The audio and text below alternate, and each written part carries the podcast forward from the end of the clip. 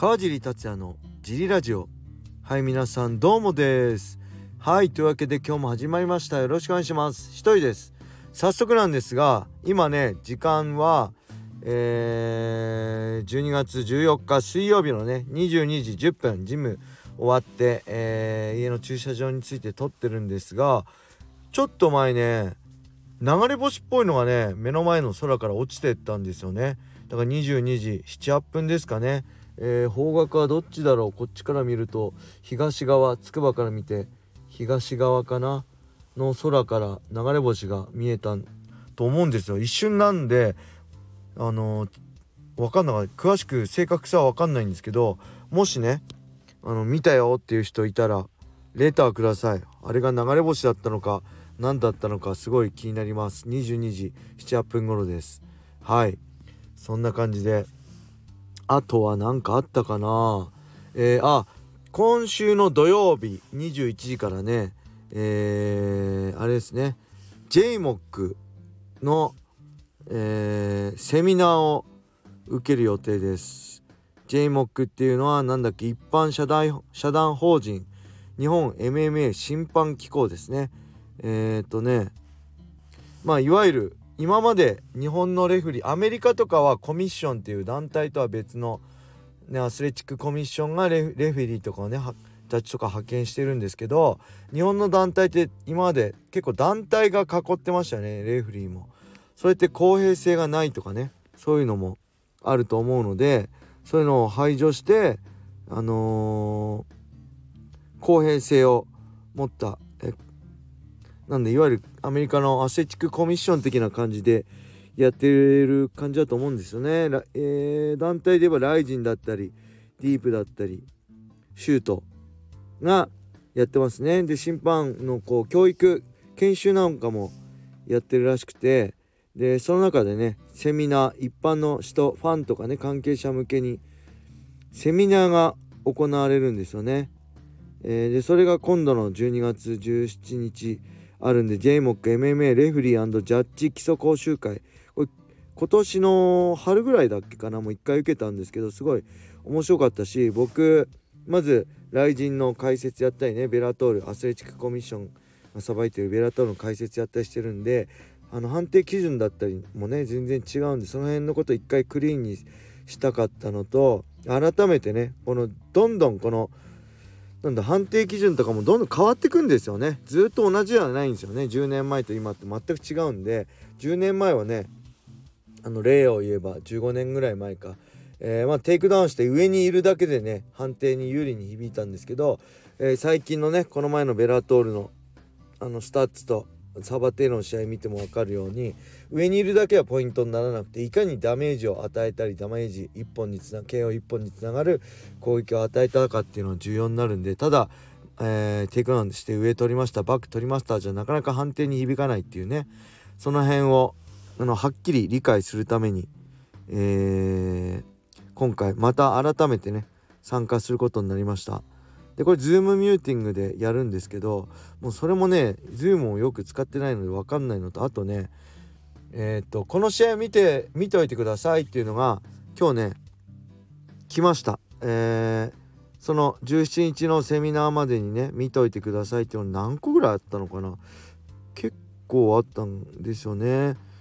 えー、模擬ジャッジ映像とかね回答フォームとかあったり、えー、またストップ判断の参考試合としてえー、2試合見といてくださいってことなんでねこれを見なきゃいけないんですけど今ちょっと大晦日に向けて雷神の解説用の勉強しているので事前予習をしているので、えー、これがね結構大変なんで土曜日、えー、試合、えー、じゃあ営業終わって多分7時ぐらいに家に着いてそこからご飯食べて8時ぐらいになってその1時間でなんとかやろうかなと思います。本当だったら前もってしっかり勉強するべきなんですけどね解説のお仕事の勉あの勉強があるのでそっちがあるんでねあのちょっとぶっつけ本番っていうか土曜日にサクって見てやりたいなと思ってるんですけどすごいねこれが面白いんですよ。なるほどってね思うことがすごいあるので今回もね勉強したいと思う単純にまあ解説のためもそうですけど一ね格闘技ファンとしてねあの格闘技より楽しむためにあのこれすごい楽しより楽しくなるんでこのファンの方もねおすすめですね。はい。そんな感じでえー、レターも行きましょうか。川地さん小林さんこんばんは。ウォーターポーでございます。ブレイキングダウンを見て感じたのですがオーディションから本戦までのストーリーが視聴者を引きつけていて一つのエンターテインメントとしてうまく作り上げられていると思います。これは日本の格闘技。プライドドリームライジンも煽り映像等で同じですね。そこで UNEXT のベラトールの解説をされている川尻さんに要望があります。ベラトールの選手のレコードだけではどのような選手かわからないので事前に選手の特徴や経歴などの情報を、えー、準備していただけるともっと楽しめると感じました。感情移入できるしこの選手が勝つだろうなと予想しながら観戦できるともっと視聴者も増えると思います。ぜひ UNEXT の方にお伝えください。引き続き UNEXT や RIZIN での解説頑張ってください。応援しています。はいありがとうございます。これはね、まあ、僕から言うよりファンがねウォーターポーさんが直接 UNEXT に多分要望できるし UNEXT のねアプリからも多分要望問い合わせとかあると思うし、えー、UNEXT 格闘技の、えー、Twitter 向けに、えー、あれ DM 送れないのかな？あのー、やるのがいいんじゃないかな。やっぱ僕の声僕から通じていくよりもファンの直接の声ってすごいねやっぱ気にするんで僕もそうですね。選手としても解説者としてもファンの声ってすごい気にするし放送してる側はねめちゃくちゃそれ参考にすると思うんで直接言った方が力になるんじゃないかなとは思いますね。でこれ雷神とかだったらねあのー、ほら事前番組やってるじゃないですか。雷神でも UNEXT 格闘技での YouTube チャンネルでもね。ただベラトールの場合まだまだそこまで、えー、たくさんの人堀口選手とかね出ないと日本人選手が出ないとそこまでね話題性作れないのでまだ今やってないと思うんです。今後ねベラトールがもっと広まって認知度高まればやるんじゃないかな。改め言う事前番組ね。UNEXT 格闘技チャンネルでもやってくれるんじゃないかなって思ってますね。で僕のねジリラジオでもこれはやってますし、えー、あとあれですね。声じゃなくて文字で見たいんなら水垣選手水垣君もね自分のブログでちょっとやってますよね。USC とかベラトール。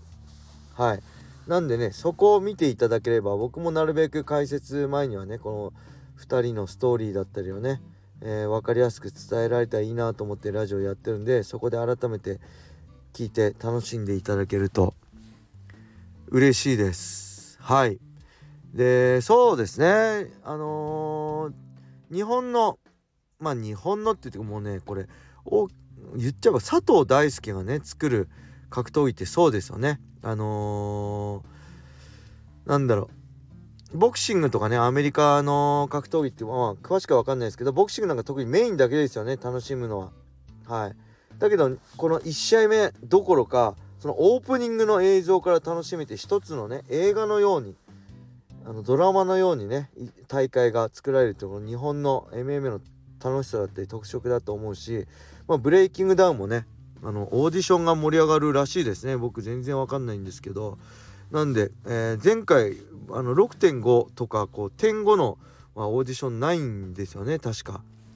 なんであれなんですけどやっぱそうやって事前に盛り上げる何かがあると面白いですよね。それが今ライジンとかね UNEXT 格闘技でやってる事前番組だと思うのでこういうのどんどん今後増えていくんじゃないかなって思います。はいそして、えー、今日あとあれがありましたね12月28日の巌流島がペーパービューで、えー、何でしたっけ？すいません全部見ていません。UNEXT でもやるし、えー、ライジンストリームパスでもやるらしいです。なんでこれ、まあ、UNEXT だと毎月1400ポイントもらえるんで、えー、それを使えば5000ペーパービューが5000円らしいんで3600円で見れるんでちょっとほんと1試合木村稔対ね八千選手の試合だけのために見ようかなと思ったんですけどねよく考えたらねあのー、28日ジム営業してるんですよ。でリアルタイムで見れないんでこれ残念ながらねちょっと迷ってますね。ほん休みだったら絶対買ったんですけどリアルタイムで見れないのとなんか YouTube に公式で上がりそうじゃないですか。僕公式じゃなかったら見ないんですけどあんま海賊版ってせっかくお金買った人がねあのマイナスになるんで見たくないんで見ないんですけど公式で上がるのかなと思ってちょっとこの辺正直ね迷ってます。買わない方向で迷ってます。はい。ちょっと残念です。いや29だったなと思いましたね。はい。そんな感じでえー、終わりにしたいと思います。レーターもねまだ、うん、2つぐらい頂いて読んでないのあるんですけどどしどしねお待ちしてるんでよろしくお願いします。はい。それでは今日はこれで終わりにしたいと思います。皆様良い一日を。またね